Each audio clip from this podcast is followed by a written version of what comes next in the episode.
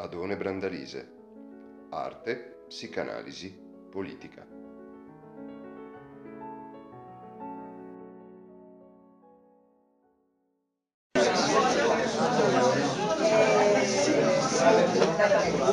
Buonasera, buonasera. Purtroppo non c'è un microfono, quindi cercherò di farmi sentire eh, fino in fondo. E che dire, sono un po' emozionato perché non pensavamo assolutamente ad una affluenza di questo tipo.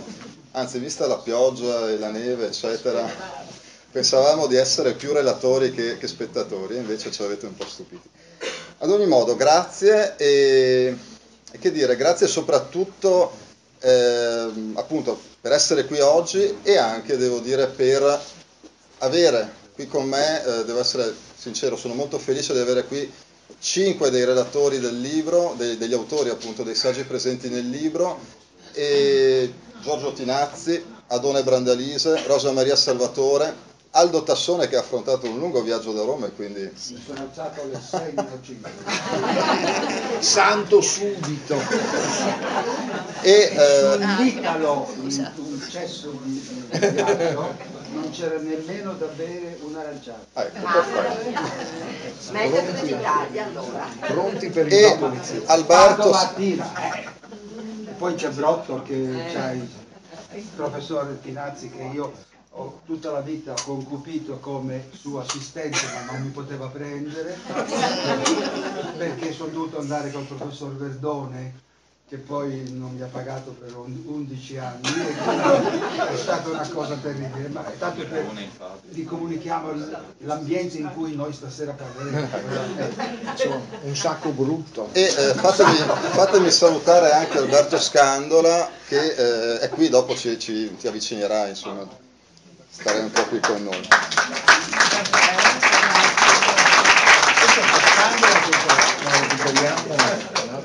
Allora, eh, io cercherò di non rubare troppo tempo perché appunto siamo in molti a parlare questa sera e vorrei anche far vedere alcuni dei momenti del cinema di Truffaut dai quali siamo partiti poi per questo libro, eh, per le riflessioni presenti in questo libro. Mi ero segnato alcuni appunti, cercherò di seguirli scrupolosamente per non andare troppo lungo. Allora, intanto una premessa. Eh, escono molti libri, di cinema non ne parliamo, però in questo caso c'è, credo, una motivazione che va oltre la ricerca accademica, che va oltre anche l'interesse per un autore che tutti noi amiamo, credo, come François Truffaut. Ed è il fatto che eh, veramente è un lavoro che è nato, il convegno di tre anni fa prima, quello appunto dedicato a Truffaut, e questo libro, che è nato eh, in una sorta di filo eh, conduttore che è l'amore per, per Truffaut e la passione appunto per, per il suo cinema. Eh, un amore che nasce dagli studi di Giorgio Tinazzi, da Aldo Tassone, che hanno avuto anche la fortuna diciamo, di incontrare e dialogare con, eh, appunto, con Truffaut in anni passati e che ci hanno tramandato, insomma, noi un po' più giovani, per così dire, insomma, e, eh, e che tuttora continua ad essere il centro delle nostre riflessioni. Ecco, devo dire è stata anche una ottima occasione per tornare a rivedere tutto, tutta la produzione cinematografica di Truffaut.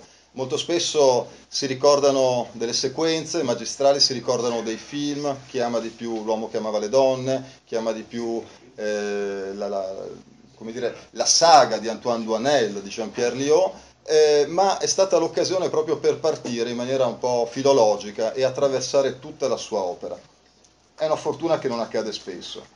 E poi naturalmente l'angolazione di questo libro, un'angolazione specifica, non è un libro che tratta, eh, diciamo, in maniera eh, analitica soltanto i suoi film, ma che cerca di trovare appunto questa angolazione che è l'ambito letterario eh, e che cerca di riflettere sulle diverse rifrazioni che l'ambito letterario in qualche modo eh, torna ad avere all'interno del suo cinema e anche all'interno del vissuto di Truffaut.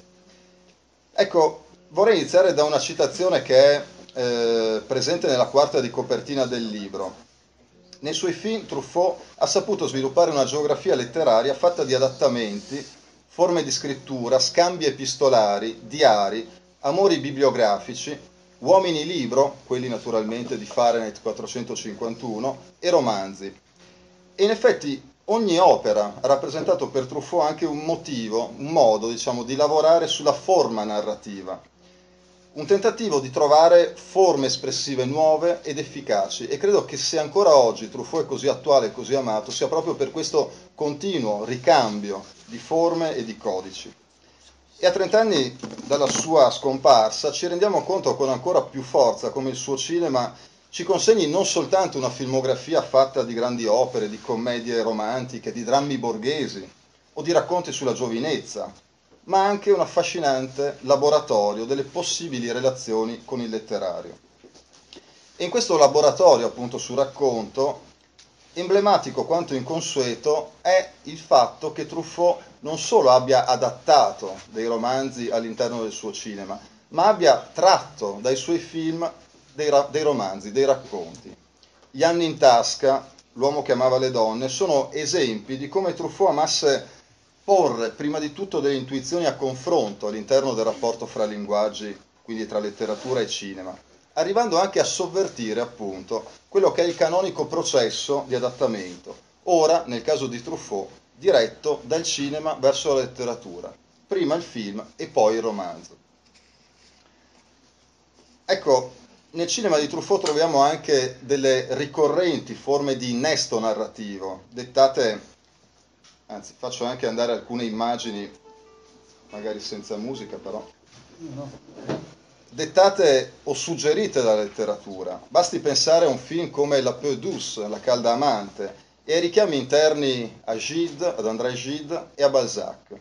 Citazioni, certo, però Citazioni che sviluppano ambienti narrativi, che portano ad evoluzioni significative all'interno del racconto e che fanno da cornice a dei momenti cruciali delle storie raccontate. L'influsso letterario, naturalmente, lo accennavo prima in apertura, è centrale non soltanto nel cinema di Truffaut, ma nel suo intero arco di vita, nonché quello esperienziale evidentemente. Lo è nell'età della formazione, in cui la letteratura diviene una sorta di rifugio dai tormenti di un'infanzia complessa, travagliata, e lo rimane quando Truffaut avvia la sua attività di critico cinematografico, prima per Art e poi per i Cahiers du Cinéma. Sappiamo tutti come quel momento dei Cahiers du Cinéma diventerà poi un momento storico anche per la produzione cinematografica, con molti autori che diventeranno il nucleo della Nouvelle Vague, della cosiddetta Nouvelle Vague.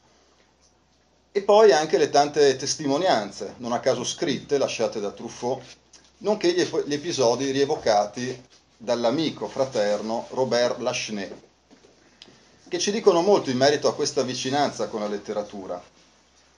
Basti pensare, eh, pardon, volevo farlo riprendere, ma eh, ecco. basti pensare alle continue frequentazioni nelle librerie di cui parla Lachenet e di cui parla lo stesso Truffaut, o ai giorni di scuola marinati appunto per poter leggere i Tre Moschettieri di Alexander Dumas, ma anche ai tanti aneddoti poi ripresi, rimodellati eh, nei suoi film a venire. Ne cito uno, la punizione inflitta eh, al giovane Truffaut da un professore di scuola per aver riportato in un suo tema uno scritto di Balzac. L'episodio viene preso con minime modifiche alla, all'interno del, della sua opera d'esodo, i 400 colpi. E richiamando il celebre titolo L'uomo che amava le donne di Truffaut, Paola Malanga, che non è qui oggi, ma che naturalmente è qui eh, con, con eh, l'afflato di desiderio che avrebbe in qualche modo voluto portarla qui da noi, ma gli impegni non le hanno permesso, Paola Malanga nel libro parla di un Truffaut come uomo che amava i libri, ricordando appunto le folgorazioni giovanili per Balzac, per Proust, ma anche l'interesse diffuso per autori come Genet, Radiguet, Simenon, Sartre. Guarda caso tutti nomi dai quali Truffaut si guarda bene dall'adattare un romanzo e portarlo al cinema. Come dire, i maestri in qualche modo devono rimanere intoccabili, devono essere salvaguardati dal nostro stesso amore. Ecco, la scrittura cinematografica di Truffaut difficilmente è scindibile dall'influenza letteraria. E a ben vedere ogni suo film manifesta in un modo o nell'altro un richiamo alla letteratura. Accade nei casi più evidenti e conclamati, appunto quelli già evocati degli adattamenti letterari, pensiamo ai film tratti da Rocher, come Jules et Jim e Les Deux Anglais les Continents, opere ancora oggi di assoluta intensità e credo che i nostri relatori dopo ne, ne accenneranno, ne parleranno, e anche a quelli tratti da Woolridge, quindi da un cinema di genere, un genere noir, come La sposa in nero e La mia droga si chiama Julie, che manifestano contaminazioni, vicinanze e richiami a volte davvero inattese tra autori eh, apparentemente molto lontani. Ma accade anche in opere in cui la letteratura diviene materia interna al racconto, eh, il personaggio di Antoine Douanel, l'alter ego appunto di Truffaut, interpretato da Jean-Pierre Liot, è a sua volta in costante relazione con la letteratura, è un onnivoro lettore, prepara un'autobiografia che è la salade dell'amour, l'insalata dell'amore, attorno al quale si svilupperà... Al plurale, le, le salate dell'amore. Sì, è vero, ma ci sono varie Sì, scuole di traduzione. Perché è bello le insalate. Le insalate dell'amore. Bravo. E attorno a questa autobiografia si sviluppa eh, un film dal quale vorrei farvi vedere un piccolo estratto, proprio per aprire ufficialmente diciamo, questa presentazione. Il film è L'amore fugge, L'amour en fuite. E andiamo a vedere un momento preciso diciamo, di questo film, quello ambientato su un treno in cui Colette, l'amore di gioventù di Antoine Douanel, legge Le insalate dell'amore. Legge questo romanzo autobiografico di Antoine Douanel e rivive, o meglio rivede, alcuni episodi del loro passato. Ora dovete- dovrete darmi qualche istante di tempo per, per far partire il tutto, ma ce la Lei faremo. dovrebbe avere un assistente donna. Eh, me la procuri a Dotassona. Chi è si propone? No, è, un- è un'epoca in cui non è bene fare questi discorsi. Anche perché siamo vicini a una giornata. Partiamo da qui. Si rischia bellissimo. Questo è il nostro Jean-Pierre Liot che porta il figlio a prendere il treno. Deve essere quello il tuo valore. Dai, forza, forza. Sii gentile con le bambine. Sentite?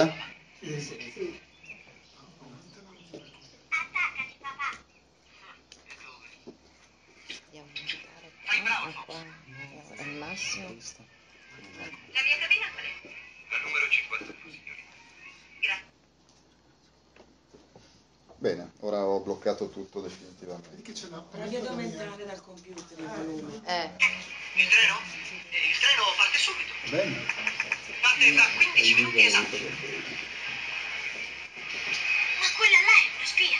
Studia bene il violino, Alphonse. Se studi e hai talento, diventerai un grande musicista. E se non lo faccio? Se non studierai e prenderai molte stecche, farai il critico musicale. Attento, Alphonse. Il treno parte.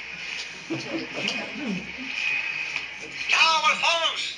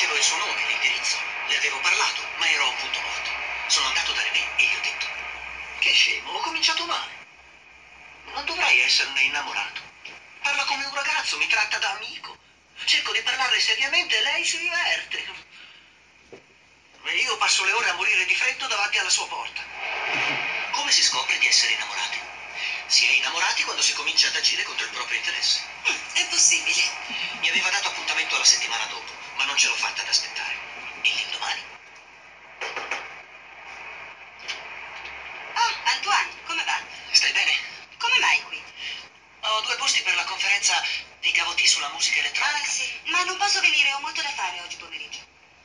Possiamo andare al cinema? No, no, non posso proprio venire. Devo fare un compito per domani. Ah, beh. Sì. Facciamo due chiacchiere? No, no, un'altra volta, ciao. Ciao. Il matrimonio di Colette aveva l'aria severa, ma era molto simpatico e amichevole. Ancora i genitori? Sì, ma non li vedo molto spesso. Non andiamo molto d'accordo. Oh, ma che peccato. A sua madre dispiacerà di non vederli. È anche un po' colpa mia. Quando stavo a casa scappavo spesso. Ah, beh. Colette non lo farebbe mai. Credi? Ah, per me la famiglia è troppo Domanda. Dove si sta meglio che in seno alla famiglia? Risposta dappertutto. Erba sei. Sì, è nella vipera in pugno. Colette fa la spregiudicata, invece Ma dai, mamma. Cosa? Su, dacci da bere piuttosto. Incredibile. Anch'io voglio Che un po' di impertinenti questi giovani.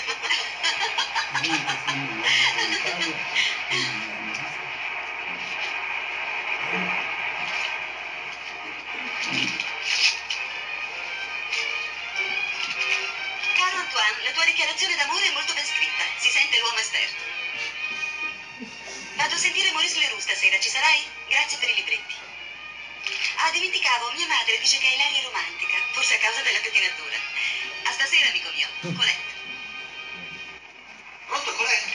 Ah sì, ciao, sono io. Ciao. Po' di festa per me. Perché non sei venuta ieri sera all'appuntamento? Stavi male? Avevo detto forse. No, sono andata ad una festa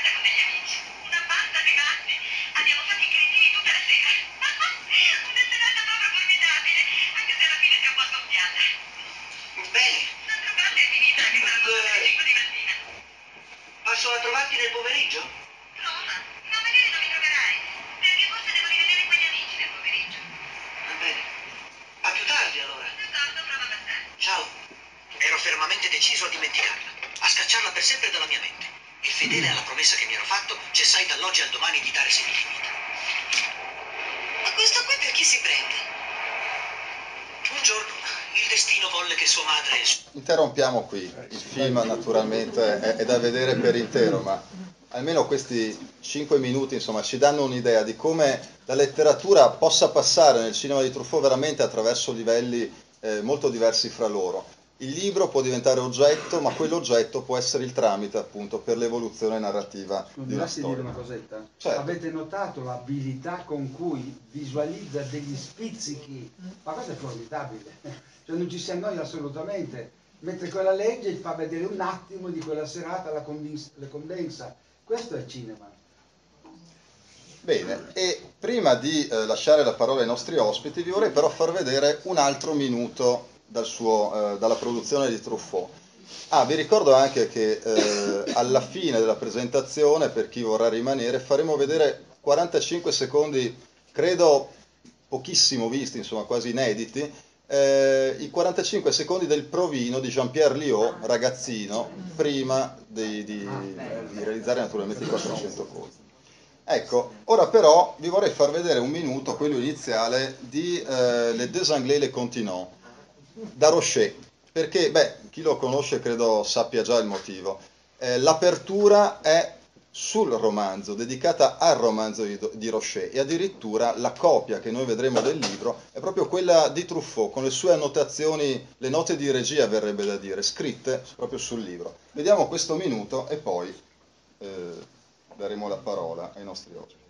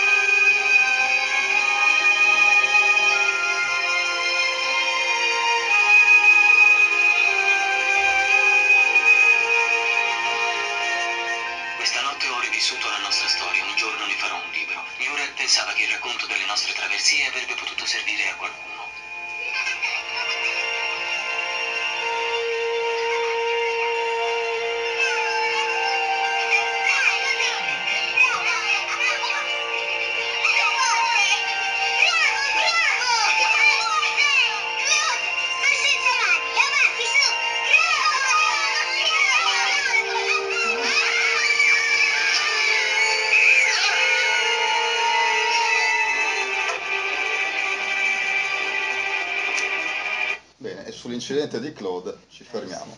Anche qui appunto un nuovo modo per eh, dialogare con la letteratura e addirittura questa frase che arriva ad aprire il film ehm, che si discosta dal libro che abbiamo visto sino a quel momento, ci porta all'interno del racconto, ma un racconto di cui un giorno se ne farà un libro, quindi una nuova dinamica ancora con la letteratura. Insomma, Truffaut ci ha insegnato che la letteratura va amata, ma all'occorrenza anche sfidata, provocata. E eh, su questo io andrei in ordine proprio di indice con gli interventi dei nostri, eh, dei- degli autori appunto dei, dei saggi e allora il primo a cui do la parola con molto piacere è Giorgio Tinazzi, il cui intervento si chiama Avrei fatto l'editore. che è una frase di Trifone. In questa introduzione io ho cercato di, di, eh, suggerire che i tanti modi, tanti modi davvero in cui si può parlare del rapporto tra cinema e letteratura sono quasi tutti presenti nel cinema di Trifone.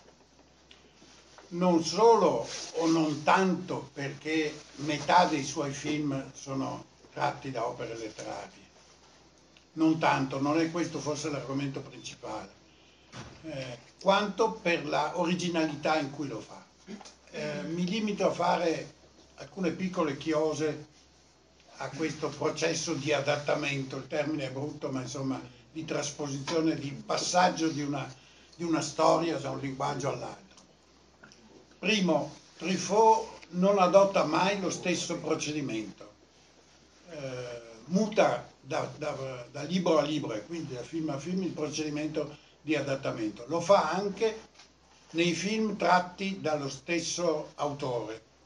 È diverso il modo in cui lui parla, di, adatta et Jim ed è diverso il modo in cui adatta Le Deux Anglaises. Secondo, eh, sono molte varie le fonti da cui lui trae i film. C'è la letteratura alta, Rocher, Henry James, c'è l'autore di genere consacrato, due autori di genere consacrato, William Irish e ehm, David Goodis.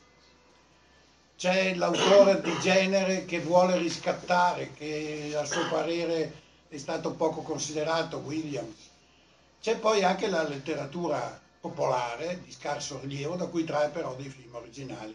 Mi riferisco per esempio a eh, Mica scema la ragazza. Apro una piccola parentesi per dire che Truffaut è quello che ha subito di più il massacro che spesso subiscono i titoli dei film. Perché appunto Mica scema la ragazza è in bel film come moi. Eh, la calda amante è la Podus. Il più bello è Dom- Domicile Conjugal che diventa, non drammatizziamo, è solo di corna, è solo questione di corna. E poi hanno lasciato invece intatto i 400 colpi che in italiano non vuol dire niente. Western. Chiusa la parentesi. Terza chiosa che posso fare a questi processi di adattamento. Eh, Truffaut li fa sapendo che non esiste l'infilmabile. Cioè è una vecchia mh, tiritera critica per cui ci sarebbero dei libri che per il loro andamento non sono trasportabili al cinema. Lui, facendo delle scommesse, disdice questa affermazione. Non esiste testo in qualche modo letterario, cioè scritto, che non è- possa essere portato al cinema. La riprova è, fa un film da una relazione scientifica, L'Enfant Sauvage, fa un film da un diario, la storia di Adele H, o da un romanzo epistolare, tutte forme che appunto si reputano non trasferibili in un altro linguaggio. Il romanzo epistolare è quello di Rocher. e quindi eh, scalza nella pratica questa affermazione diffusa della infilmabilità. Eh, terzo o quarto, eh, non esistono gerarchie tra i testi, cioè i testi importanti e quelli meno importanti. Si può fare un film originale da un testo di scarso rilievo, è il caso di Mica Scema la ragazza, come il rovescio si può trarre un film banale da un grande testo letterario. Eh, ultima considerazione, si può trarre eh, un film da un saggio o da una relazione scientifica, ma si può fare anche un film saggio. L'amore in Fit, che, di cui avete visto alcuni brani che Dennis ha proiettato, è un film molto composito, non sto a dirvi quali sono le componenti di questo. E in effetti racconta una storia, ma contemporaneamente è anche un saggio su come si fa una storia. È un saggio sulla costruzione di una storia, sul modo in cui si mettono assieme i mattoni, i pezzi, i pezzi di una storia. Quindi il cinema non solo può trarre film da un saggio, ma può anche fare dei saggi, e Truffaut l'ha dimostrato. Chiusa questa considerazione a chiose del rapporto tra testo letterario, quando ci, il testo letterario sta alla base di un film, mi voglio concentrare su due aspetti, molto rapidamente perché è bene che ciascuno di noi, lo, lo dico ad Aldo Tassone che so che è No, no, no, no, piemontese. Abbiamo 5 minuti. Sono piemontese, non so parlare. Due, due elementi che sono rilevanti e che apparentemente sono, come dire, estranei all'aspetto visuale del cinema. La parola eh, e la scrittura. La parola. Truffaut, che ama molto le scommesse, ci ha dimostrato con i due film tratti da Rocher, cioè Gilles de Jim e Les Deux Anglaises e Les Continents, che si può benissimo usare un procedimento che normalmente viene reputato anticinematografico, e cioè la lettura fuori campo di brani di un libro. Si dice in questo caso c'è una specie di subordinazione, di scarsa considerazione, così non è perché non succede mai quando fa questo procedimento che la parola fuori campo illustri l'immagine, serva di sostegno all'immagine. E quindi non esiste la possibilità che l'immagine sostenga la parola. Si tratta di mettere a confronto due tempi, il tempo della parola e il tempo da, della scrittura, due modi, e dell'immagine. Sono due modi di considerare come raccontare una storia e sempre confrontarsi col tempo. E mettere assieme il tempo dell'immagine e il tempo della parola, che sia o no letteraria non ha importanza, è un'operazione di assoluta originalità. La scrittura,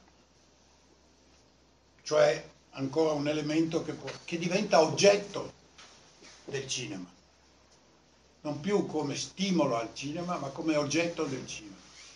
Si nota spesso che non c'è, credo, film di Truffaut in cui non ci siano librerie, eh, libri, eh, tipografie, che qualcuno non stia scrivendo un libro, c'è insomma una presenza costante della scrittura come oggetto del film. Perché questa attenzione quasi maniacale, ma assolutamente originale, per il tema della scrittura?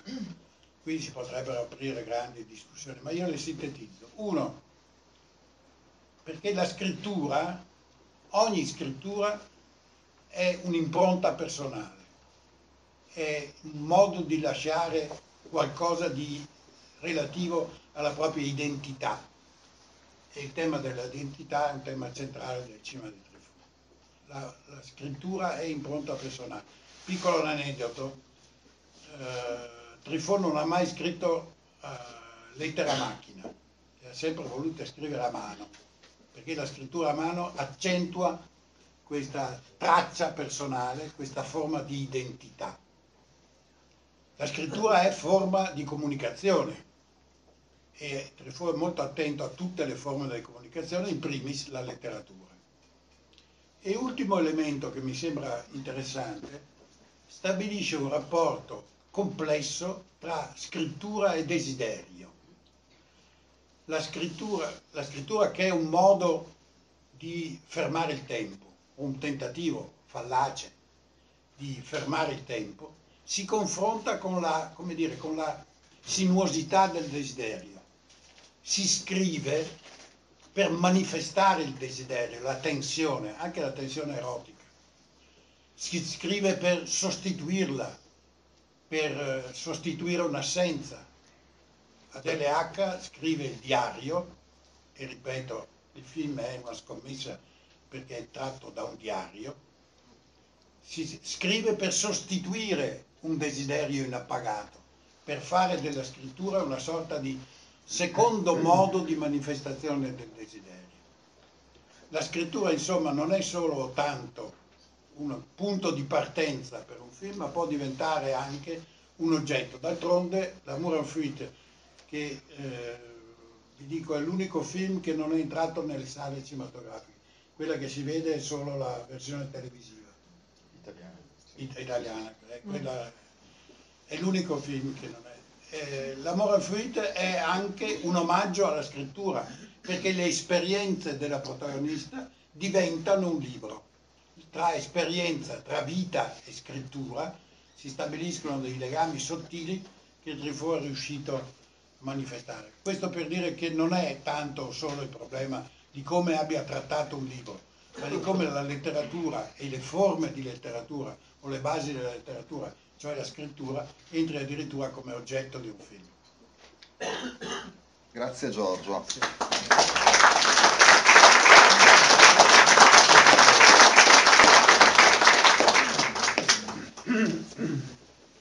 Ecco, no- non ci hai detto perché Truffaut voleva diventare l'editore, però l'abbiamo intuito, diciamo, da tutto questo. Sì, questa è una, frase- è una sua frase, dice che di un libro gli piaceva soprattutto la fase di gestazione, Eh, certo. la fase di, di- di- di scrittura fisica, di, caratteri impressi su una carta, cioè c'è anche una fisicità della scrittura, c'è la fisicità di un libro.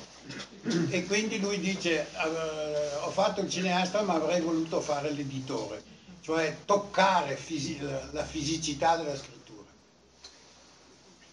Ecco, Paola Malanga abbiamo detto oggi non c'è, il suo intervento è L'uomo che amava i libri e eh, invece c'è e come Rosa Maria Salvatore a cui do la parola ricordando, anche qui il titolo è una citazione da Truffaut, il film è qualcosa di intimo come una lettera. Cercherò di essere molto sintetica per non rubare tempo a oratori molto più ricchi di me, però sinteticamente la domanda che mi sono posta oggi pensando di venire da voi è qual è, perché la scrittura di lettere, di diari, di forme private di scrittura, mi sono chiesta perché è stato sempre un centro d'attrazione, perché sono stata sempre colpita all'interno naturalmente di film di grandi registi che hanno fatto appunto della scrittura tema e oggetto propri- delle proprie produzioni artistiche qual è il mio interesse rispetto, perché questo interesse? Naturalmente parlo di registi come Bergman eh, o Fuels, Max Fuels o, o anche una regista magari meno conosciuta, Chantal Ackerman, ma anche e soprattutto Truffaut.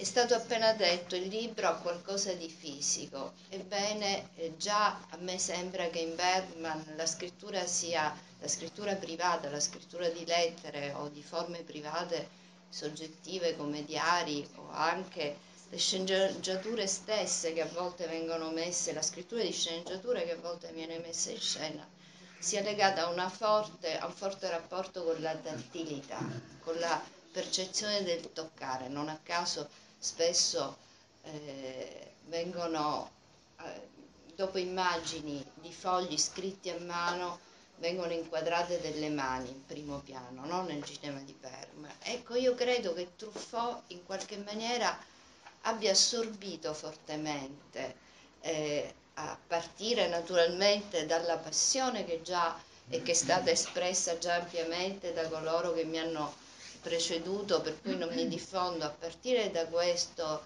da questa passione fortissima eh, da parte di Truffaut per la letteratura, per la lettura, ma anche per la scrittura stessa, io credo che, che, che la fisicità, che è stata appunto prima di cui si è parlato, pre, ha parlato il professor Tinazzi, sia l'elemento anche che mi ha sempre attratto rispetto ai film di François Truffaut. E non a caso eh, la scrittura stessa mi ha convocato eh, su, su film la mia scrittura è nata a partire da film in cui era pre molto presente eh, la scrittura nei film di Truffaut come Adele Ash e quindi appunto tutta la stesura del diario dove assistiamo a una scrittura che, che non si ferma mai, che non si arresta mai, no? che è sempre e, e nel caso de, di questo testo eh, ho deciso di lavorare, ho scelto di lavorare sulla messa in scena delle lettere all'interno dei due film proprio tratti dai due romanzi di Rocher, Jules Jim, eh, Le due inglesi e il continente. Eh, anche lì a partire da una domanda mi sono chiesto, sono state scritte sono state usate molte parole per descrivere i procedimenti della messa in scena della scrittura nel cinema di Truffaut, che sono importantissimi. Prima è stato evocato per esempio tutte le forme anche di preparazione e costruzione di un libro, no? l'esposizione persino nel, nelle due inglesi c'è un momento in cui uno dei protagonisti vede il suo libro, il suo diario che ha appena scritto esposto in vetrina e come avete visto nei titoli di testa questa fisicità emerge anche nell'inchiostro con cui vediamo segnati nella copertina del libro di Roscelli appunti di regia di Truffaut, là dove molto spesso, anche in questi titoli di testa, appaiono delle frasi trascritte dal romanzo precedente di Rocher, da Jules Jim, perché la contaminazione fra, fra parole, appunto fra testi diversi, è uno degli aspetti fondamentali della scrittura eh, filmica di Truffaut. Ma nella messa in scena della scrittura, senza annoiarvi sulla descrizione di procedimenti che sono assolutamente lontani da qualsiasi eh, forza mimetica o rappresentativa della realtà, perché eh, ditemi se può essere realistico vedere un volto in primo piano della, di una delle protagoniste appunto del, delle due inglesi recitare i passi della lettera che ha scritto con il paesaggio eh, ripreso, eh, una, ripreso sullo sfondo e recitare queste pagine, della, queste, le parole della, impresse nella lettera. È assolutamente antimimetico, antirealistico, eppure noi stiamo con gli occhi incollati addosso a quell'immagine, a quel volto ripreso in primo piano. Ciò che mi ha quindi colpito maggiormente, oltre a tutti i procedimenti che in qualche maniera sono stati anche accennati precedentemente, per esempio il rapporto fra parola e immagine, il ritmo reciproco, ecco perché la lettera viene recitata dalla protagonista appunto col volto ripreso in primo piano che sembra volare su questo paesaggio che ripreso alle sue spalle, a parte appunto l'attenzione rispetto a procedimenti molto complessi che, che a noi spettatori sembrano assolutamente eh, ci attirano, ci, ci appassionano, non ci pesano minimamente, in realtà ciò che mi premeva era anche capire come una delle forme rappresentative più presenti nel cinema di Truffaut, che lavora con tutti i generi, però eh, non, non, si è sottratto alla rappresentazione della passione, della passione d'amore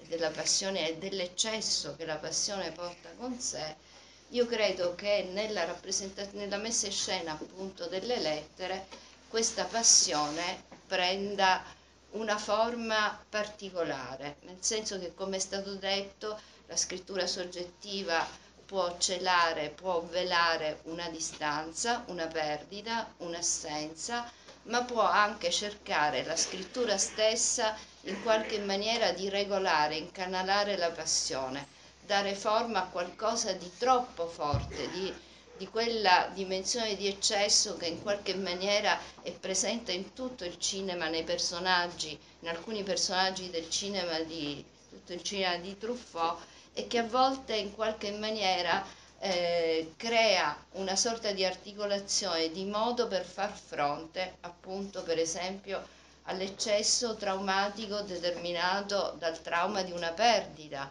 dalla, di una separazione. Così avviene per esempio per Muriel, protagonista, una delle due protagoniste di, delle due inglesi e il continente, quando riceve la lettera del, del continente, mi piace chiamarlo come appunto di Claude, che, eh, che decide di separarsi da lei. In realtà eh, Truffaut dedica almeno mezz'ora, tre quarti d'ora di film che, agli effetti che questa lettera produce nella protagonista e alle varie lettere che lei scriverà sempre a mano per raggiungere, per dare forma a questa a questo impossibile, a questa, a questa cosa che colpisce fisicamente il suo corpo. Ricordo che il corpo dei personaggi femminili nel cinema di Truffaut è talmente colpito dalla passione che spesso, frequentemente, i personaggi femminili svengono, cioè cedono alla forza appunto libi, di questa libido in eccesso, no? che in qualche maniera le travolge e a cui appunto eh, in alcuni momenti, da cui in alcuni momenti sono sovrastate. Ecco, la scrittura, a mio parere, anche riesce a dare in qualche maniera forma, incanalare qualcosa di eccedente. Eh, diceva prima il professor Tinazzi, è segno, no? traccia del desiderio, ma è segno fisico, appunto il corpo, il corpo, la gestualità su cui e su cui Truffaut si sofferma e ricordo come regolarmente noi sentiamo nei film di Truffaut persino il suono della penna della, mm, che, che, scrive sul foglio. E, e mi fermo qui per non togliere tempo ad altri, però ricordo una frase presente sia in Gilles Jim sia nelle due inglesi che secondo me condensa il senso di quanto ho tentato di dirvi, proprio sulla, sulla fisicità che è una fisicità psichica, non è una fisicità considerando il corpo semplicemente come una, som- come una somma di organi, ma è un corpo proprio trascinato, travolto a volte dalla passione, spesso, no, a volte, frequentemente dalla passione. Sia Catherine in Gilles Jim, sia eh, Muriel in, in le due inglesi del continente, scrivono appunto su una lettera questa carta è la mia pelle, questo inchiostro è il mio sangue. E lascio la parola, è più fisico della pelle e del sangue. Ricordo che Valéry sosteneva che la pelle è la parte più profonda del corpo. Passo la parola.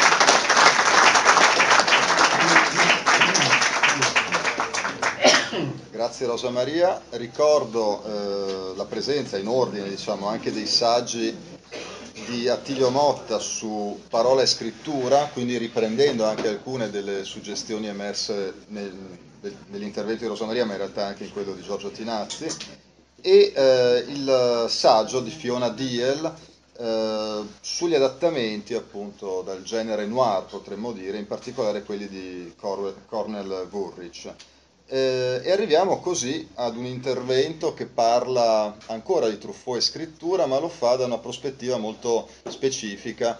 Eh, Truffaut è stato anche è l'autore di uno dei libri forse più belli, più eh, degni di nota, diciamo, all'interno della storia del cinema. Eh, l'intervista, il libro intervista con Alfred Hitchcock, ad Alfred Hitchcock. Ce ne parla Adone Brandalisa, che ringrazio naturalmente di essere qui. Il suo intervento è Cinema, il cinema secondo Hitchcock Truffaut. Certo. Beh, eh, varrà forse la pena più che di riassumere il, la traccia del mio intervento, di eh, proporre qualche considerazione che dia ulteriore spessore all'affermazione adesso, adesso proposta da Dennis circa la rilevanza di questo testo, l'intervista di Truffaut e Hitchcock, per quello che potremmo definire un pensiero sul cinema e soprattutto poi cercherò di eh, spiegare il perché di questa variazio, un pensiero del cinema. Per farlo però probabilmente eh, mi prendo il gusto del tutto improvvisato di contaminare due passaggi di coloro che mi hanno preceduto e che mi sono più che mai cari in questo momento, assumendo da quanto diceva prima l'amico Tinazzi eh, la formula avrei voluto fare l'editore, no? no? Insomma, abbiamo un regista che dichiarerebbe di aver voluto fare un altro mestiere.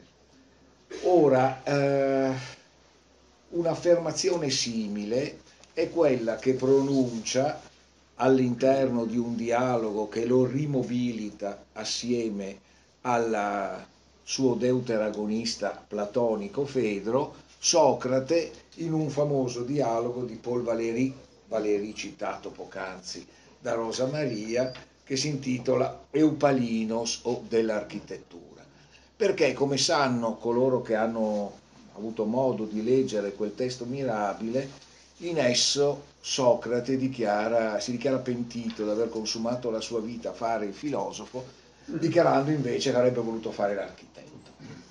In realtà sia Truffaut, che dichiara di aver, di aver, di aver voluto fare l'editore, sia in qualche modo Socrate dichiarando di voler fare l'architetto, vanno per così dire al fondo di quella che è stata la scelta che li ha caratterizzati, così al fondo da dover in qualche modo oltrepassare e sovvertire la configurazione di quell'attività che in realtà è stata la loro, in modo da farne emergere quell'aspetto che più coerentemente si sposa al desiderio che l'ha promossa. Perché in realtà parla per così dire un desiderio all'interno della filmografia e dell'attività contemporaneamente di critico di Truffaut che va in un certo senso al di là di ciò che se ne può cogliere definendolo un cineasta. Questo in un certo senso è qualcosa che eh, incombe sempre eh, sulla nostra attenzione quando guardiamo a fondo l'opera di un artista o l'opera anche di un pensatore e scopriamo che qualsiasi cate- categorizzazione che in qualche modo oggettivi, fissi e in un certo senso archivi ciò che stiamo considerando, sta tradendo il movimento pro- profondo che ci ha proposto la cosa che stiamo guardando. E in un certo senso il pensiero, come la pratica artistica, corteggia costantemente un momento in cui l'opera non è finita e si sta facendo. E in questo momento in cui l'opera non è finita e si sta facendo, essa è presente molto di più che nel momento in cui noi la constatiamo come un qualcosa di compiuto su cui poter esercitare con più comodità, visto che sta ferma, un po' come voleva Messer Jourdain che stesse ferma la ferma quando si esercitava in Molière a tirar di scherma, no? A esercitare i nostri apparati critici. Perché parto in questo modo? E finirò rapidamente peraltro. Perché in realtà l'intervista di Truffaut a Hitchcock è quel testo, direi, incredibile di teoria del cinema, perché in esso i due registi trovano una felicissima non contrattata e quindi assai più forte e potente intesa sul fatto che loro parleranno di cinema attraversando i film di Hitchcock come se li stessero concependo e li stessero girando. In realtà ciò che rende irresistibile questo testo è che i film che in qualche modo Hitchcock ha girato e su cui Truffaut ha esercitato effettivamente in maniera così importante per lui la sua acribia di critico e di teorico, sono in realtà film che possono essere riattraversati in qualche modo rivivendo le scelte che li hanno determinati così come essi sono alla fine si sono configurati come delle scelte in un certo senso ancora aperte, eh? come delle scelte di cui si possono rivivere le motivazioni e di cui soprattutto si possono assaporare le varianti. Perché una cosa che probabilmente chi ha letto il testo scopre con stupore è che film che ci sono sembrati così inesorabilmente perfetti, per cui la formula ne varietum scatterebbe immediatamente, nelle intenzioni iniziali di Hitchcock avrebbero dovuto avere caratteristiche a volte anche molto differenti. Pensate Cars Pro, Pars Pro Toto a Vertigo, lo pronunciano così eh, nella barbarie albionica, eh, statunitense, o Vertigo, che si vuole, cioè la donna che visse due volte, Hitchcock eh, dice candidamente a Truffaut che non avrebbe voluto Kim Novak come protagonista, bensì Vera Miles, no? E per la verità, come nota Truffaut, e noi siamo ancora oggi nella condizione di accodarci al regista francese, nessuno si immagina ora Vertigo senza Kim Novak, eh? Al di là di quello che fosse il suo talento d'attrice. Eh?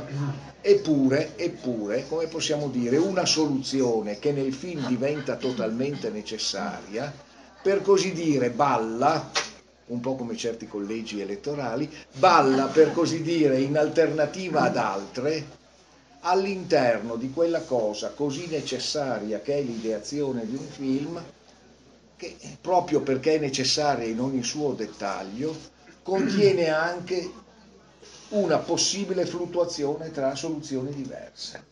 E allora che cos'è che, di qui la citazione iniziale di Valéry, che sta effettivamente potentemente al centro di qualcosa che riguarda sia il cinema sia la letteratura e che in un certo senso è parlante nel modo in cui Truffaut frequenta, per così dire, la letteratura e la scrittura in una prospettiva che progressivamente la cattura nella forma cinematografica. È qualcosa di cui in qualche modo Valéry si accorgeva ad esempio quando in Eupalinos lasciava in qualche modo comparire al di sotto della superficie di ciò che si intende per filosofia o per architettura qualcosa che in qualche modo allude a una dimensione che non può essere catturata attraverso la determinazione di un settore del fare intellettuale o artistico separato da altri. È qualcosa, come potremmo definire, il flusso profondo di una composizione che dimostra che il pensiero, l'architettura, l'arte, la scrittura sono in realtà intensificazioni diverse di un flusso al fondo comune. Si tratta di situarsi al suo interno e di fatti in Truffaut il rapporto tra letteratura e, e, filo, e, pardon, e cinema lo si coglie esattamente non tanto nello sforzo interpretativo di un testo a cui si dovrebbe essere in qualche modo fedeli. Per fortuna, come saprebbe, come direbbe chiaramente Hitchcock nel dialogo, i testi servono essenzialmente per realizzare un eccellente film. Tanto è vero che Hitchcock non mancava di sottolineare come avrebbe costantemente scartato testi troppo impegnativi che non potessero essere guardati con una certa distrazione, con la rapidità necessaria per catturarne solo l'essenziale per farne un film. Però nello stesso tempo l'elemento che caratterizza, mi sembra, l'intelligenza di Truffaut nei confronti della letteratura sta nel cogliere all'interno del testo letterario quello che potremmo definire un respiro e dei grandi appuntamenti con l'emozione del lettore. È qualcosa che sì effettivamente è possibile trasferire nel cinema a patto di ripensarla radicalmente in forma cinematografica. Cioè direi ciò che in un certo senso nella relazione letteratura-pensiero emerge in Truffaut, eh, pardon, eh, lapsus è significativo, tra letteratura e cinema emerge in Truffaut, è in qualche modo il coglimento di come il cinema sia pensiero, ma è pensiero esattamente come la letteratura è pensiero, al di là di ogni contenuto pensoso è pensiero non perché vi sia un contenuto di pensiero che potrebbe essere affidato a qualcosa di diverso dal cinema o a diver- qualcosa di diverso dalla letteratura. È qualcosa che appartiene alle parole e alle immagini e nello stesso tempo dilegua non appena le fissiamo e le consideriamo in qualche modo come qualcosa di separato dal desiderio e dal piacere che si è combinato nella loro realizzazione. Mm? Il libro di Truffaut e di Hitchcock è essenzialmente un libro co- assolutamente cordiale, disponibile, accogliente, eppure esigentissimo. Perché, come avviene per grandi momenti del pensiero, sa e sa di una forza che è quella che è comunicata nella vivacità di scrittura di quel dialogo e nelle immagini cinematografiche di, di entrambi gli autori, che il pensiero al fondo conosce sempre qualcosa che sta al di là della dimensione del sapere. Qualcosa che, come possiamo dire, non a caso un grande filosofo un po' negletto come Fichte, identificava il livello della Weisheit, della saggezza, nel vedere, nella fibra di un vedere. E il cinema, sostanzialmente quello di Hitchcock e quello di Truffaut, era un'infinita passione per lo stare nel prodursi di un vedere, una passione che andava infinitamente al di là, per così dire forse della contemplazione, questo in Hitchcock senz'altro, ma anche in Truffaut, dell'oggetto finito, come forse i grandi registi entrambi amavano fare film, più che averli già fatti. Non è un caso che, e termino su questo, che a volte eh, l'intelligenza di Truffaut regista nei confronti di ciò che potremmo definire materiali che producono, che producono dalla da una dimensione letteraria o da una dimensione metafilmica, a volte produce addirittura dei miracoli legati che hanno una, secondo me una loro, una loro forza nel, nella, nella, nel, prodotto finale. Dicevo che sono al di là forse del, di un calcolo consapevole. Ad esempio, forse voi ricorderete che in Adele H c'è una splendida scena in cui Adele ovviamente gravata dalle sofferenze, dalla passione di cui prima parla, parlavamo, giunge un, ad un ritrovo elegante dove è in corso una situazione vagamente festiva, insomma, no? E forse ricorderete che nel luogo in questione sta venendo eseguita una musica. È una musica in realtà che lì viene eseguita per strumento solo, è una trascrizione quella trascrizione è senz'altro, senz'altro, non so se qualcuno l'abbia notato, dei Truffoltologi, ma è comunque così, su questo non c'è dubbio, è una trascrizione dell'aria di Elisa del primo atto della Sonnambula di Bellini. E fin qui.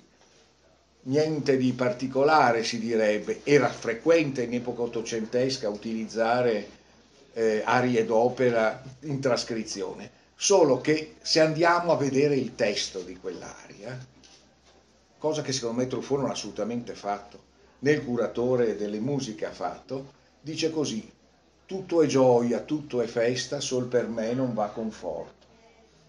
È il ritratto di Adele A. Ma eh, non era calcolato, ma come possiamo dire, è, era, è tutto sommato credibile che si sia prodotto per una condensazione spontanea di alcune grandi intuizioni. Grazie.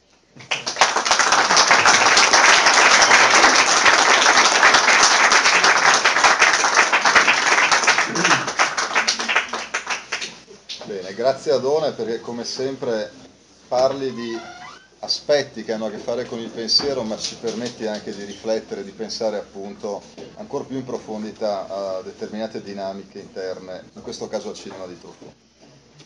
E a questo punto do la parola con estremo piacere ad Aldo Tassone, il cui intervento, almeno nel caso del, del convegno e poi del libro, eh, richiama un altro grande autore a cui tutti noi credo siamo molto affezionati, Federico Fellini. Il titolo peraltro è altisonante come si confà all'Aldo Tassone, sorprendenti affinità elettive o selettive. Parlare dopo, dopo Adone è come parlare Eh dopo, sì, è crudele. dopo Platone, ecco. Dai Platone ad ora. perché eh, attira una, e mescola una, un tale vortice, eh, non grammatichevole, ma un vortice solido, carne, carne forte, nutriente. Io sarò, mh, farò due, qualche battuta un po' comica, eh, sono molto felice di essere a Padova. Cioè, nonostante la giornata, eh, Italo che non c'ha niente da mangiare, insomma, stavo appena in piedi quando sono entrato qui adesso, ho preso un caffè fuori. Vi dirò due o tre cose che io so di lui, eh, di, di Truffaut. Comincio con una cosa che vi, vi sorprenderà molto. Ecco, questo è la sceneggiatura uscita in Francia del Bidone di Fellini, film da noi preso a pesci in faccia. Se lo vedete oggi è splendido, straordinario, cattivo, tutto il contrario della strada, quindi uno che fa la strada, che piace ai cattolici, non è che fate che piace ai protestanti, però questo è tutto il contrario, è uno che non si converte per niente alla fine, ro- rompe le scatole anche ai suoi amici bidonisti e, e- e muore senza rendersi assolutamente al Padre Eterno.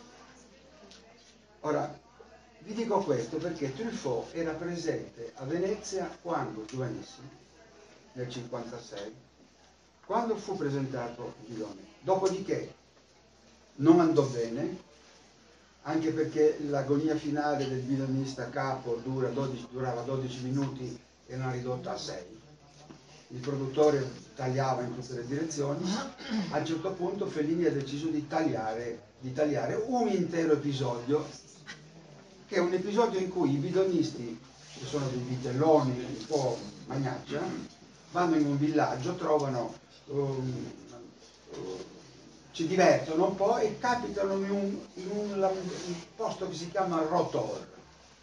Non so se voi avete mai visto il Rotor, è un, come si può dire, una grande giostra chiusa che gira a velocità pazzesche invece di essere sopra l'altalena, la gente viene proiettata contro le pareti e la forza, di- la forza centrifuga fa sì che si alzano da, da- da- da terra. Ora, Truffaut era lì presente, ha visto il- l'episodio di Fellini e quando ha fatto il, il primo suo film, quattro anni dopo, ce l'ha infilato dentro tale quale, cioè l'ha rifatto tenendo conto del fatto che c'era questa trascrizione a Parigi fatta dal mio amico Flammarion, che è veramente stato un amico, devo dire, eh, che deve curarsi adesso da dei problemi. E se voi guardate l'episodio che non possiamo presentarvi nei 400 colpi, il ragazzo entra in un rotor e si mette in disposizione come gli ha detto, mettiti con le braccia così, poi questo comincia a girare, inquadrature sui vicini, inquadrano lui che si alza, cioè ha rifatto, ha rifatto un episodio che il produttore ha distrutto per sempre, il produttore di Fellini. Ora, io non ho visto l'episodio, di- di- però Tullio Cheggi l'aveva visto e altri mi hanno raccontato, mi ha detto "Eh, era tale quale a quello che ha fatto Truffaut. Per fortuna, ma Truffaut, ecco è qui che viene fuori una cosa intelligentissima. Truffaut vede che un episodio che gli è piaciuto, gli- perché in quel momento lì il ragazzo trova un- un'esplosione di, di estraneazione, come se volasse, esce fuori anche impaurito e poi tutto riprende come prima. Ha visto che in questo episodio qua che era sparito dalla circolazione, quindi lui rifacendolo non invitava nessuno e lo ha rifatto. Ora questo Truffaut lo ha dolcemente riconosciuto, eh, nessuno gli ha mai chiesto di questa cosa perché sei un po' un feminologo, eh? Eh, e ora io mi domando, come mai, vedete come funziona questo formidabile giovanotto? Era il 56, lui non aveva, fatto, aveva fatto il critico, ehm, aveva guardato i film degli altri, il film americano, tutti dicevano che lui era americanologo e poi era stato assistente per un film non fatto di Rossellini, quindi aveva queste, di cui si è ricordato poi in Germania anno zero, è la storia di questo ragazzo. Che, ebbene, questo, questo signore qui ha l'intelligenza di rubare un gioiello di un film condannato da un produttore stronzo italiano e rimetterlo in un tuo film. Quindi fa, in 400 colpi, fa un bellissimo omaggio a un episodio che noi non avremmo mai visto. Ora, questa cosa qui, mi è, mi, quando io mi ho portato questa faccenda, lui l'ha fatto, fatto, molto ridere, perché diceva, ma intanto non sapevo più che, che, era stato editato, l'aveva letto benissimo, perché se io vi leggo la cosa e, vi, e proiettiamo in 400 colpi, è esattamente, ha, ha, ha messo in scena un film che non, è, che non era stato più, che non c'era più. Certo. Ecco, vedete, l'intelligenza critica, questo ragazzo qui, che più tardi è diventato, sì perché era proprio un ragazzo, è diventato uno dei grandi della Nouvelle Vague, che non è poi così grande come hanno detto, ma insomma comunque sia, lui era, era uno dei migliori. Mm, ecco, ehm, questo signore ehm, un giorno lo vado, mi è capitato di doverlo andare a intervistare, lo intervistavo ogni film che usciva perché avevo una fidanzata a Parigi quindi dovevo ben mantenermi qualcosa. Poi finalmente Tullio Chedis mi ha aiutato con la Repubblica, allora hanno visto che facevo delle interviste che nessuno aveva e quindi alla fine me le, hanno prese. Ebbene, io a un certo punto, il giorno in cui è uscito il Casanova, e l'uomo che aveva, no, l'uomo che amava le donne, film eccezionale, eccezionale che è l'equivalente un po' del Casanova, tutto sommato, uno che fa, frequenta un sacco di donne, lasciate stare il 1700, e mi presento da lui e gli dico, e gli faccio questa domanda, sarò rapidissimo, ho qui la trascrizione ancora scritto 1976. Ho, ho, molto amato il film di Felipe, gli ho chiesto, c'è qualche cosa di comune nello spirito, la vanità della ricerca, del piacere, per, e poi c'è a un certo punto un'immagine, un, cioè un sogno che avrei voluto presentarvi qui, dura due minuti ma non, non abbiamo la possibilità. Volendo, sì. Se puede? Se puede. Bene, se puede. Sì, se, se puederia la, farlo adesso o lo faccio dopo? Perché tu sei magnifico. Beh, io comunque gli ho chiesto. Gli ho chiesto. Ma eh, ancora di tre punti, dice, si potrebbe forse fare con il vostro film Casanova eh, non c'è qualcosa di Casamigliano e lui fa ho adorato il film di Fellini lo trovo magnifico trovo che c'è una grande ingiustizia su questo film forse perché c'era un attore americano eccetera eccetera eccetera poi fa Fellini ha commesso un errore e ma non c'entra? Nulla col film è andato a dire in giro che lui detestava il personaggio. E quindi questo non si deve dire al pubblico per carità di Dio poi fa. Questo film mi ha enormemente toccato, l'ho trovato sincero, bellissimo a momenti e dentro ci sono delle cose più belle, più belle che, che, che lui abbia fatto. E, e, parla di tutta questa sequenza del Württemberg, il castello di Württemberg con tutti quelli che suonano gli organi, che è una cosa da, da, da, strabiliante. Io credo che, contrariamente a quello che pensa Fellini, che Fellini non è un narcisista come l'hanno accusato, eccetera, eccetera. È un piacere fare del cinema qualcosa di magnifico, fare un film magnifico come questo e poi vado avanti. Secondo me Fellini oggi è il più grande, 76, è il più grande del mondo insieme ad Orson Welles. Ecco perché io penso che se, se Truffaut avesse fatto le interviste con Hitchcock con Orson Welles forse sarebbe stato ancora, perché modestamente Wells è un grado superiore come regista, probabilmente, di che pure ha fatto la donna che disse due volte, che è uno dei migliori. Ecco, Fellini per me è il più grande insieme a Bergman e Wells. Mm, È un Bergman meno, meno, meno eh, più allegro, mm, perché ama il cinema, ma, ma Bergman ama il cinema ma non ama la vita, mentre Fellini ama la vita e queste sono delle cose che, questa esaltazione della vita è una cosa tipicamente felliniana. Sul piano visivo è assolutamente il più grande di tutti attualmente.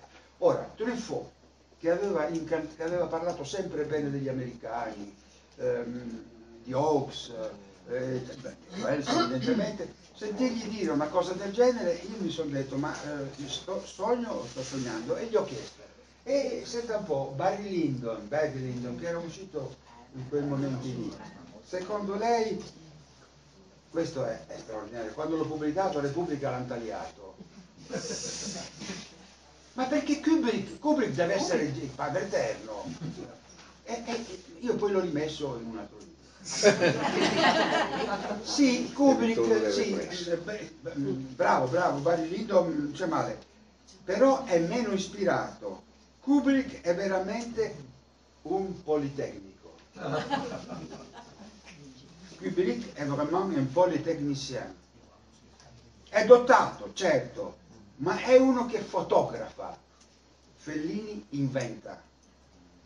C'è una bella differenza tra la fotografia, la, la caricatura che fa Fellini e l'invenzione. E poi qui dice, io non sono mai riuscito a essere un caricaturista, capisco che Fellini questa cosa gli è andata molto bene, e poi aggiungeva questo alla fine. Ora, per essere preciso, io penso che in Fellini c'è più ispirazione, più fantasia, più umorismo anche. Fellini c'è e poi c'è l'invenzione e lo humor. È raro avere, avere al tempo stesso la bellezza, l'umorismo nella stessa immagine. Ed è questo che c'è in Fellini, la bellezza e l'umorismo, e questo è formidabile. Ora, francamente, stracciare Kubrick, no, voi dite lo faccio io che faccio un libro su, su Fellini, no, l'ha fa- l'ha fatto lui. Ma mi vedete dire perché nessuno ha mai andato a intervistare Truffaut? Allora, non ho capito.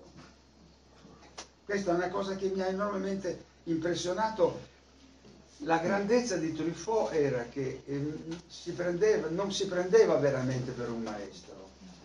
Io mi domando se, Brandalise, perdonami, se Hitchcock non gli ha baciato la mano a Truffaut alla fine, dopo tutto il lavoro che ha fatto con lui, perché modestamente tra i due non è che uno sia più alto dell'altro. Ora, Truffaut ha fatto questa cosa formidabile, ma io so anche che lui voleva intervistare Wells, però non è riuscito a farlo. Comunque sia, ecco, questo è una, perché nella vita è inutile che ci parliamo, sono le documentazioni che contano. Questo è l'ha detto il signore Truffaut, sta qui, sto qua, registrato, e la Repubblica lo ha tagliato.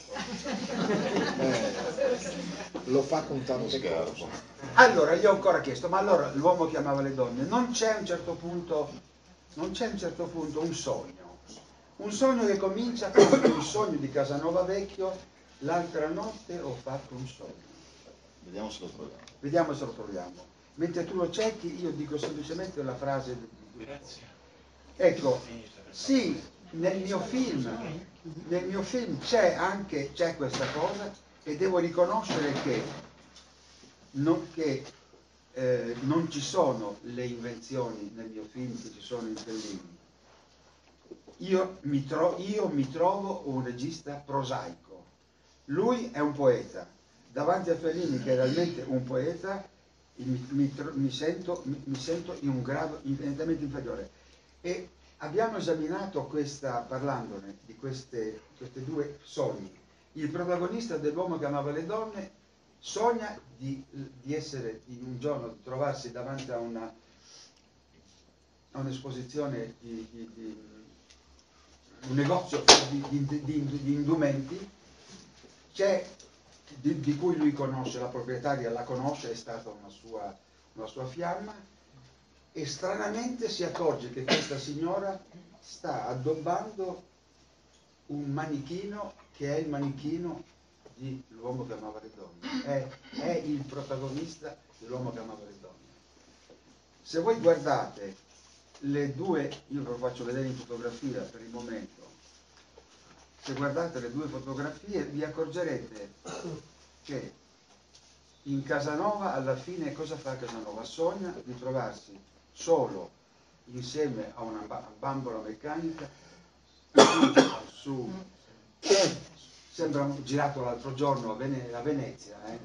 sembra proprio che il freddo che fa adesso, sul ghiaccio della laguna, lui incontra, incontra la bambola meccanica, sul fondo arriva la carrozza del Papa con la madre, il Papa ridendo gli dice vai, lo indirizza verso la bambola meccanica e gli dice è lei la tua fidanzata. E intorno, dietro di loro due, ci sono, c'è un gruppo di persone, tutte le, le donne che noi vediamo qua, Ce l'abbiamo, eh? queste donne, sì, adesso, ma per farvi vedere un po' come hanno composto la- una- una- due sequenze magnifiche che sono legate da una stima reciproca. Queste, tutte queste donne di che, che io non ho nella fotografia, fanno uh, uh, uh, se ne vanno e scappano lontano sulla laguna. Ora, eh, Truffaut ha visto, ha voluto fare qualcosa di simile, ha capito l'essenza e, e dice che questo qui è poesia e lui fa della prosa, invece è, tut- è altissima prosa, poesia, altissima poesia. Vediamo se riesci a Sì, farlo. eh, a che minuto? Perché abbiamo la foto, però mi devi dire il minuto del film. Il minuto del film ti dico subito, ti dico subito, avendolo tutti i libri rossi. Eh, 1 e 08, un'ora e 08. Vediamo se... Un'ora e 08 dura due minuti. Dovremmo beccarlo allora.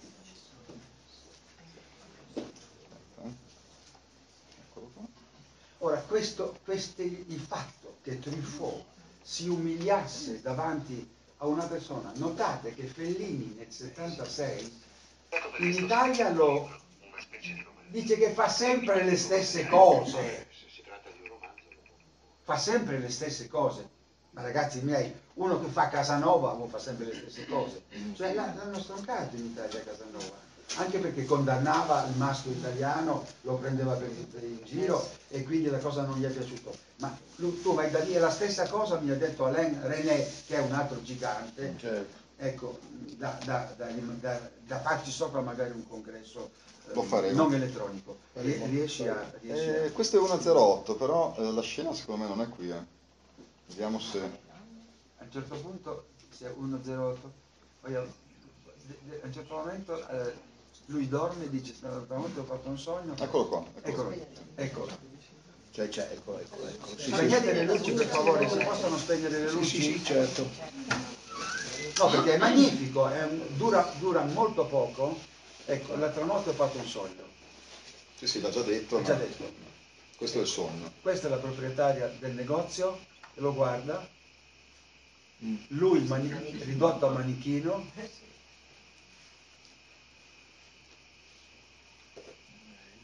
delicatissimo, magnifico, Grandioso, sì. grandioso. Guardate, guardate che me- meraviglia.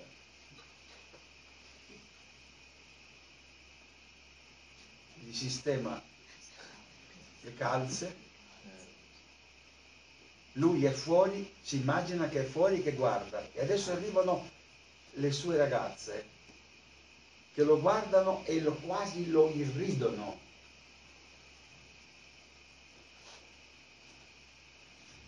Una breve pan- panoramica. E lo da un altro punto di vista era di, era di- e si copre il volto. È una cosa magnifica, un- una, una vera angoscia di qualcuno che si ritrova. Ora, eh, sul Fellini non, non lasciamo perdere. no. Beh, Non c'è. che... Fellini mai lo sappiamo, l'avete visto. Ecco, questa, questa è una. Un'altra cosa, mm, chiudo, Sì, chiudo. Eh, una, una- una- un'altra ehm, ispirazione eh, che ho trovato, a parte bidone e il... un omaggio nel...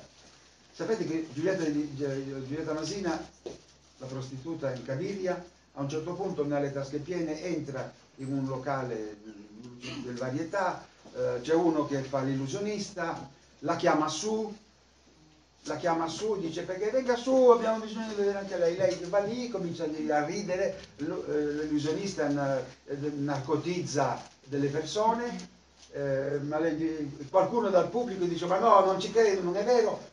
Il- L'illusionista lo chiama su, dice vieni tu, vieni tu, e lo narcotizza davanti agli altri. In Fellini, le persone narcotizzate sedute su una panca che poi si mettono a remare perché gli dice noi adesso siamo su un lago, eh, il tempo è bello, ci sono gli uccelli intorno che cantano, rega- remate, remate, sempre di- sono, sono cinque popolani.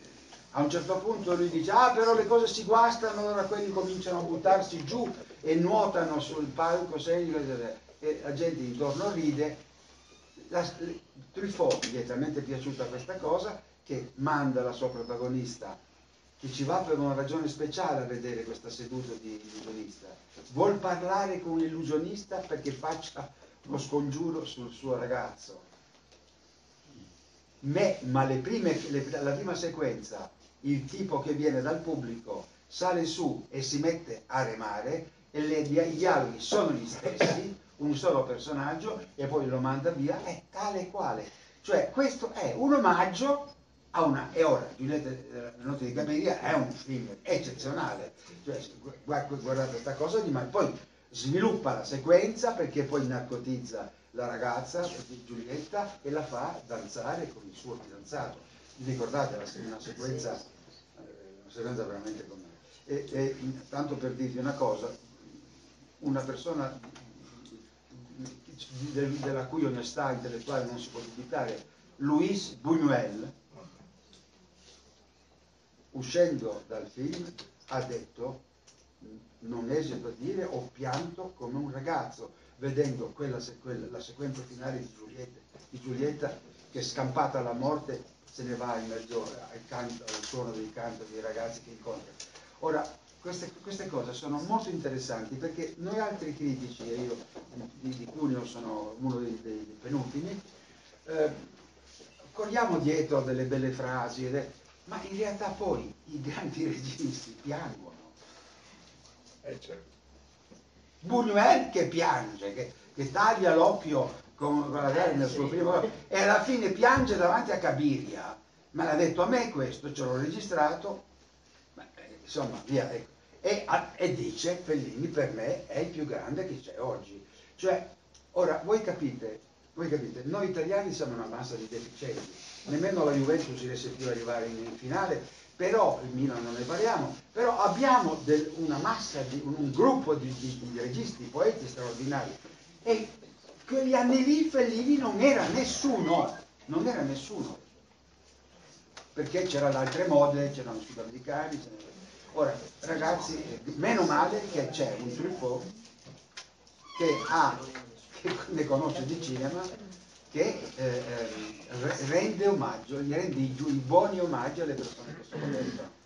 Voilà, questo è un un po' di un cara- del carattere di François Truffaut, estremamente, estremamente gentile, che- verso il quale non si può che essere riconoscenti. Grazie Aldo.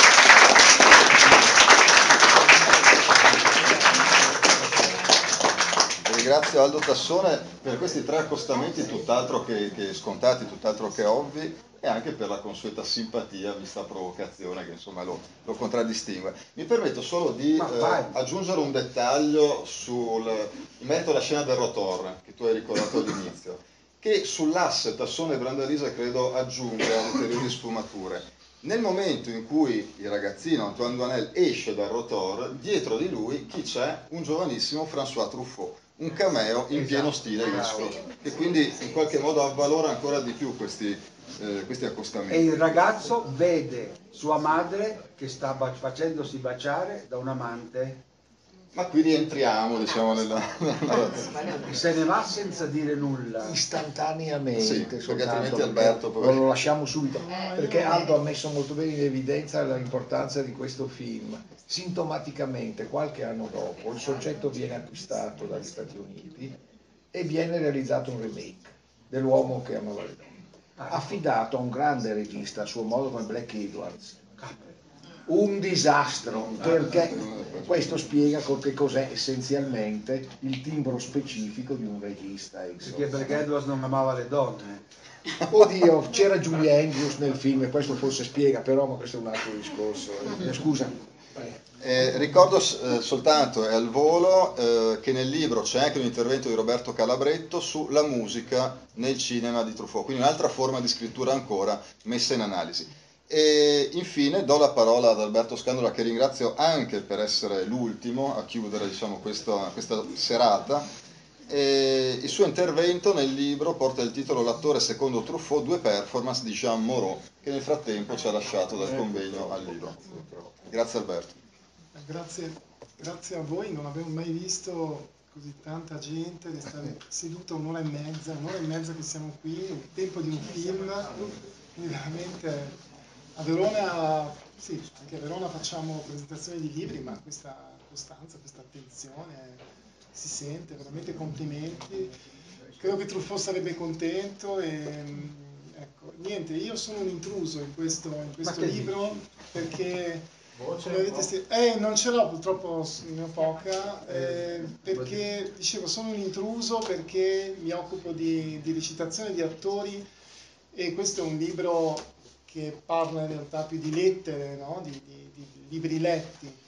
Eh, Dennis mi ha concesso la possibilità di portare in questo convegno un, un momento della mia ricerca eh, a cui sto lavorando da alcuni anni, mi sto occupando in particolare di attori del cinema moderno, quindi diciamo di attori del cinema degli anni 60 e 70. Questo è un cinema, come avete, avete sentito tanti nomi di, di registi oggi, pochi minuti fa, Buñuel, Fellini. ehm, nella modernità l'attore vive uno dei suoi momenti di crisi, come forse sapete, no? improvvisamente i film sono solo opera dei registi e gli attori non esistono più, il divismo anche a livello insomma, mediatico, industriale subisce un certo tracollo e la politica degli autori ha avuto sul destino di molti attori un'influenza decisamente negativa. Io credo che studiare la storia del cinema dal punto di vista degli attori può essere un buon modo anche per, far, per portare nuove, nuove piste teoriche interpretative a questo cinema. Il mio intervento, che vi invito a leggere perché mm, in condizioni ecco, con più calma, è semplice, si divide in due parti. Nella prima cerco di riflettere sulla teoria dell'attore di Truffaut. Truffaut ha scritto tantissimo, ma non ha pubblicato un'analisi sistematica del problema dell'attore. Probabilmente ha detto qualcosa anche ad Aldo Tassone nelle sue interviste. Io ho spulciato quella, tutte le frasi che potrebbero, avrebbero potuto essermi utili per un'indagine di questo, di questo tipo. Nella seconda parte del mio intervento analizzo due eh, performance eh, di Jean Moreau, senza sapere che sarebbe morta da lì a poco. Se il libro fosse uscito un po' prima avremmo avuto anche un impatto mediatico sicuramente ma- maggiore. E, mm, ho scelto due film però letterari, ecco, in questo mi sono così mi sono incollato a questo convegno con questa scusa. La sposa in nero e soprattutto Jules Jim, quindi due, due versioni diverse del rapporto di Truffaut con la letteratura. Allora, adesso dico due cose sulla teoria dell'attore e due cose su Jean Moreau. Sulla teoria dell'attore, che dire, le frasi, le annotazioni di Truffaut sono molto impressionistiche, sono secondo me viziate da una certa retorica di fondo, un po' prende in giro l'intervistatrice e poi c'è sempre questo discorso renoiriano del bisogna amare l'attore.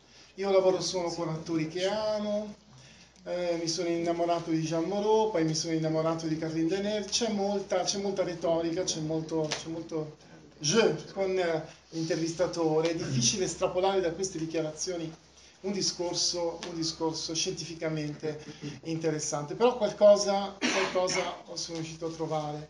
Eh, Truffaut definisce il canone del buon attore, parla di attore intelligente. È morto, non possiamo chiedere che cosa intendeva per attore intelligente, naturalmente, io ho cercato di capire questo.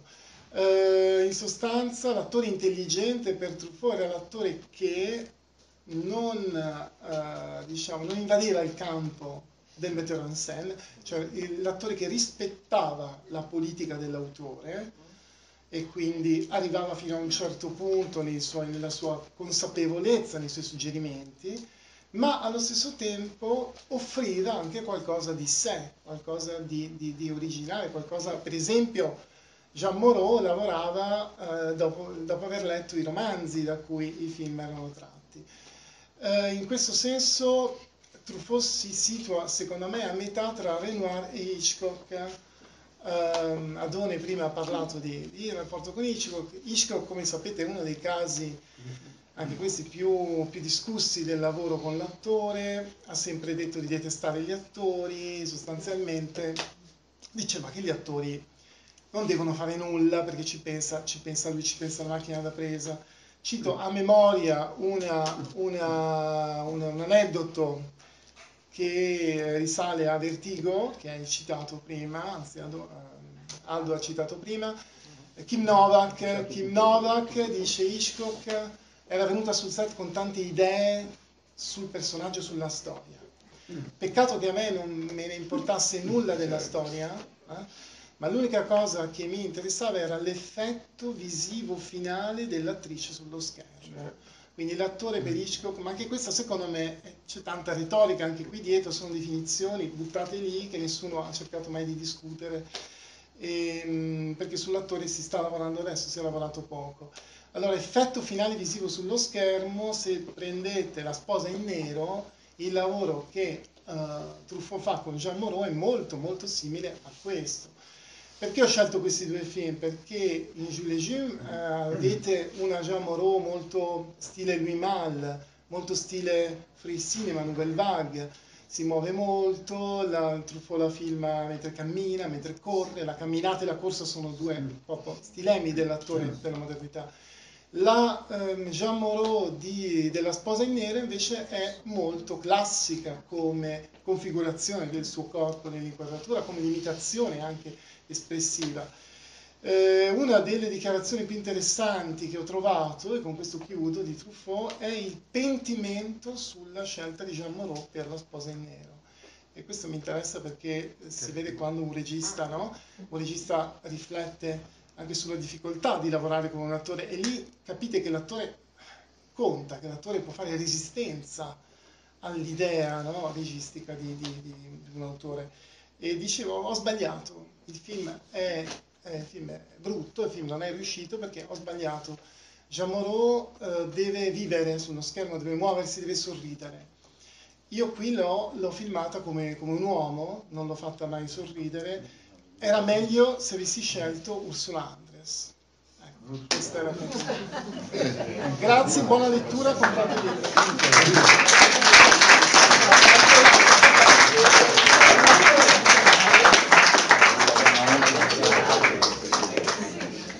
Grazie Alberto. Chi pensava a un'esaltazione di Jean Moreau fosse rimasto, come dire, di stucco con quest'ultima rivelazione, però è interessante saperlo ed effettivamente hai ragione su molte delle cose che hai detto. Eh, a volte c'era una certa retorica nel dividere il ruolo della scrittura cinematografica, registica, da quello dell'attore. Però ecco, qui sì, contesto una cosa, tu hai parlato di un intervento appiccicato al convegno, in realtà no, è proprio l'opposto. È l'idea che la scrittura filmica passa anche attraverso l'attore e quindi più che mai sono felice della tua presenza. Scusa, scusa, ma dove l'hai trovata questa frase di Truffaut? Saranno le fonti. È la tua... No, se puoi dirlo. Sì, nella, nella collezione tutte le interviste di Truffaut sul cinema. Cinese, sì. cioè. Me la mandi poi? No, perché mi fa, mi fa, mi fa Se impressione. riesci a sentire Truffaut tramite... Mi fa impressione, no, molto impressionante. Eh, eh, professore? È una frase... No, è una frase... No, perché uno adori... Era innamorato di Ursula No, eh, Antonioni ha litigato, Antonioni ha litigato, tu lo sai, eh, ha litigato con, non, non ha litigato, lei ha litigato con Antonioni sulla notte. Eh, eh, E, e Antonioni diceva sì perché non l'ho scopata, capito? Questo è il problema, lo diceva in privato, però ma è una cosa anche... No, questo non No, ma Antonioni Fortunato non essere in questo periodo perché c'è una Certo. battuta così. È Finiva, in prima pagina ma per altri motivi. Un po' invasiva, era un po', poi andava per conto suo, mentre è bravissima nella notte perché lui l'ha tenuta lontano. L'ha tenuta lontano, non le spiegava nulla. E lei dice, ma non è possibile, io voglio che, io voglio che, che se ne partecipe del tormento, della creazione. Lui dice, tu stai lì, voltati a destra, a sinistra, eccetera, eccetera. Però è interessante. Bene, io che sono sempre molto ligio sui tempi, sui programmi, o almeno ci provo, vi ho promesso prima il provino di Jean-Pierre Liot e dunque è arrivato il momento. Naturalmente se poi c'è qualche curiosità domanda rimaniamo ancora, però intanto concludiamo come dire la struttura di base della serata. Perché l'ha messo nel film, no? Non l'ha messo so. nel film, non la No, parte. no, questo è un provino. Questo è il provino. Ah, il provino a parte? Sì, sì, sì, Pensavo sì. l'avesse messo uno. No, no, no. Dura un minuto, eh. Grazie. Allora, scusate.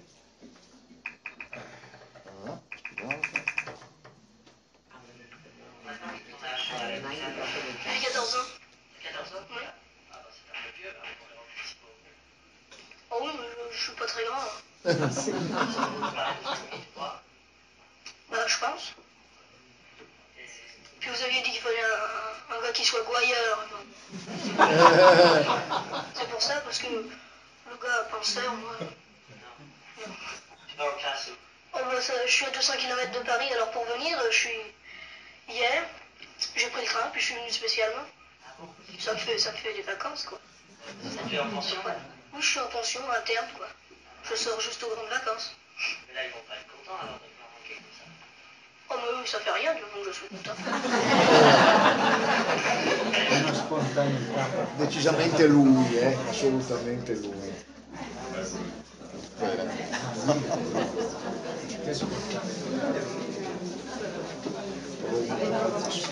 Bene, prima che ci sia il Fuji Fuji fatemi davvero ringraziare eh, i nostri amici, ospiti e colleghi per, per questa presenza. Grazie anche a voi. Ti è piaciuta questa puntata? Segui gli aggiornamenti del podcast Adone Brandalise su Spotify e la pagina Facebook Adone Brandalise Teoria della letteratura. Alla prossima!